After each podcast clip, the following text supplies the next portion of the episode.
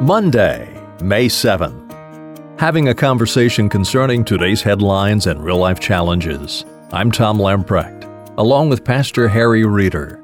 Stay with us as we apply a biblical worldview with gospel solutions to put the issues of today in perspective. Loneliness has become such a problem in the United Kingdom that the country now has a minister of loneliness. Prime Minister Theresa May announced the creation of the new position. May stated, For far too many people, loneliness is the sad reality of modern life. So there's a number of things here, Tom, from a Christian World and Life view, looking at this news report that Forbes has brought to us. Number one is, of course, the go to now in Britain, fully embedded. Whatever the issues are in the nation, the government is our solution. It's really a totally different mindset than what is embedded in our Constitution and in our historic values in America, which was the government had a responsibility to maintain law and order, and it had a responsibility for the general welfare in terms of commerce and upholding the rights that God had given to all of its citizens but it wasn't the go to solution to the issues of the day. It was supposed to protect society and its freedoms, and then out of society would come the answers as people would address the issues. Thus, the First Amendment, which was the free practice of religion and the free uh, speech, assembly, etc. But in Britain, it's automatically assumed, even on the conservative side of the Conservative Party there, that the answer is found in governmental provision. So they had a survey that was done, and the survey came back and showed that throughout society there was loneliness because of a sense of, now hear this word carefully, alienation. And the two demographics that manifested it the most were the youth and teenagers and the elderly. The elderly, they felt alienated, lonely, abandoned, and youth felt alienated and lonely. The roots of this issue of alienation has its roots in only one place, and there's only one solution to it. But what are some of the contributing factors? In a culture that embraces death, such as abortion and at the moment passive euthanasia, but rapidly becoming active, the two segments of the demography is going to be the youth and the elderly, who are sensing, on the one hand, I'm not wanted. On the other hand, the only reason I'm here is because somebody said, Well, I think I want them, but I don't have any intrinsic dignity other than somebody wanted me. Therefore, you set up this idolatry of affirmation, this idolatry of being wanted, and actually, you can never be wanted enough by people around you to feel that you are significant, that you have dignity. Christian World and Life View says no, you don't have dignity because you are wanted. You don't have dignity because you are considered in the realm of perfection in society, physically and mentally. You are wanted because you are made in the image of God, and you have an intrinsic dignity that God has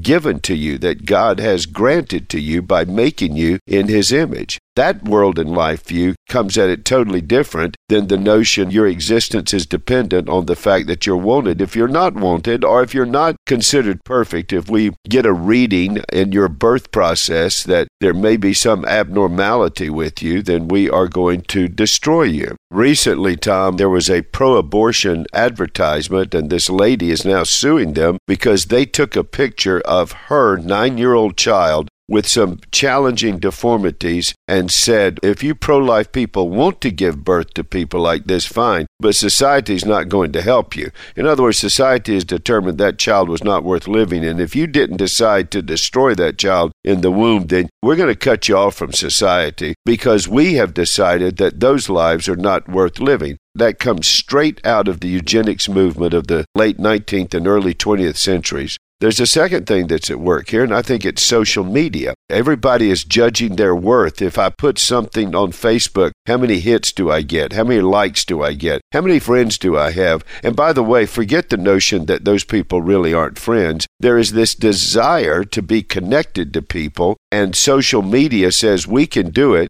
It's being marketed as you are somebody because you're liked by people. You are their friends. You are connected to them. You put something on the internet, some stream of consciousness statement, and then people are going to like it and see that means people like you.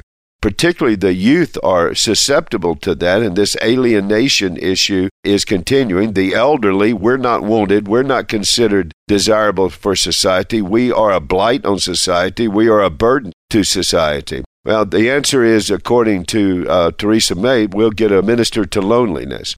Harry, to that end, Vivek Murthy, who was the former Surgeon General of the United States, recently wrote Loneliness is a growing health epidemic. We live in the most technologically connected age in the history of civilization, yet rates of loneliness have doubled since the 1980s.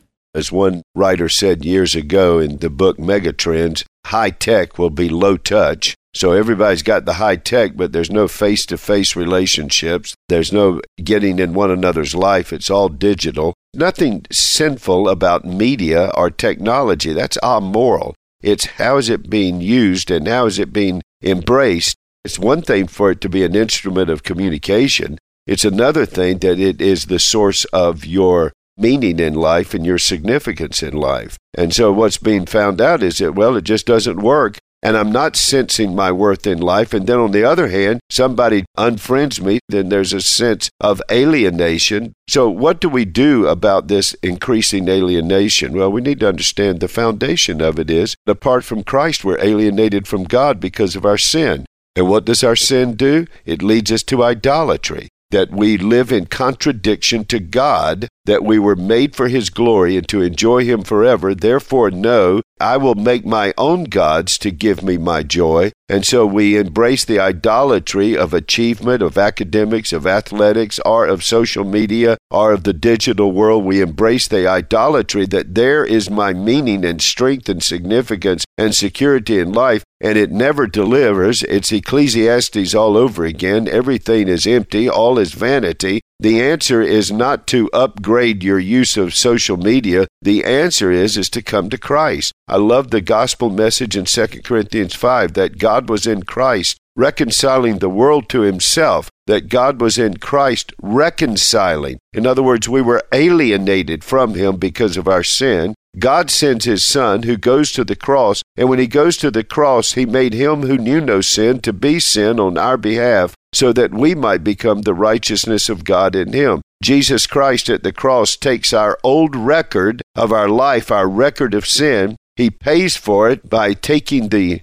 judgment that should have been due to us, he puts himself in our place. I love that passage in 2 Corinthians 5 where it says that God did not count our transgressions, our sins against us. He counted it against Christ. And Christ paid for those sins. So that when you come to Christ, He takes your sins, they're changed from you to Him, and He pays for them. And then He takes His righteousness and gives it to you with His blessings, and you're reconciled to God, and you now have a life of reconciliation, and you are reconciled to others because now I don't look at my husband, my wife, my Facebook, my technology. I don't look at any of that as my meaning in life. I have meaning in life. I am a child of God. I have a relationship with God. I can enjoy Him forever. And God is right within me. So I say to folks, the minister to loneliness is not a cabinet position. The minister to loneliness is the one with the message of reconciliation, the good news that Jesus saves sinners. And the minister to loneliness is Jesus Christ, who will make you right with God and then send his Spirit so that he is now at work right within you and will never leave you nor forsake you.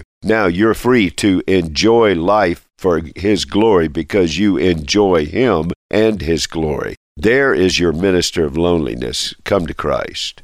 Harry, thanks for your insights for today's broadcast. As we close out, let me remind our listeners there's a number of ways you can stay in touch with Harry Reeder and Today in Perspective. One way is by downloading the Briarwood app. Simply go to your favorite app store, Google Play, the Windows Store, Amazon Apps, or the Apple App Store, type in Briarwood PCA. With this app, you'll have access to audio, video, and written resources that will challenge your walk in Christ. Another way to stay in touch is by subscribing to Today in Perspective. On your iTunes icon, type in Today in Perspective with Harry Reeder. Each and every weekday, on your podcast icon will automatically download a new edition of Today in Perspective.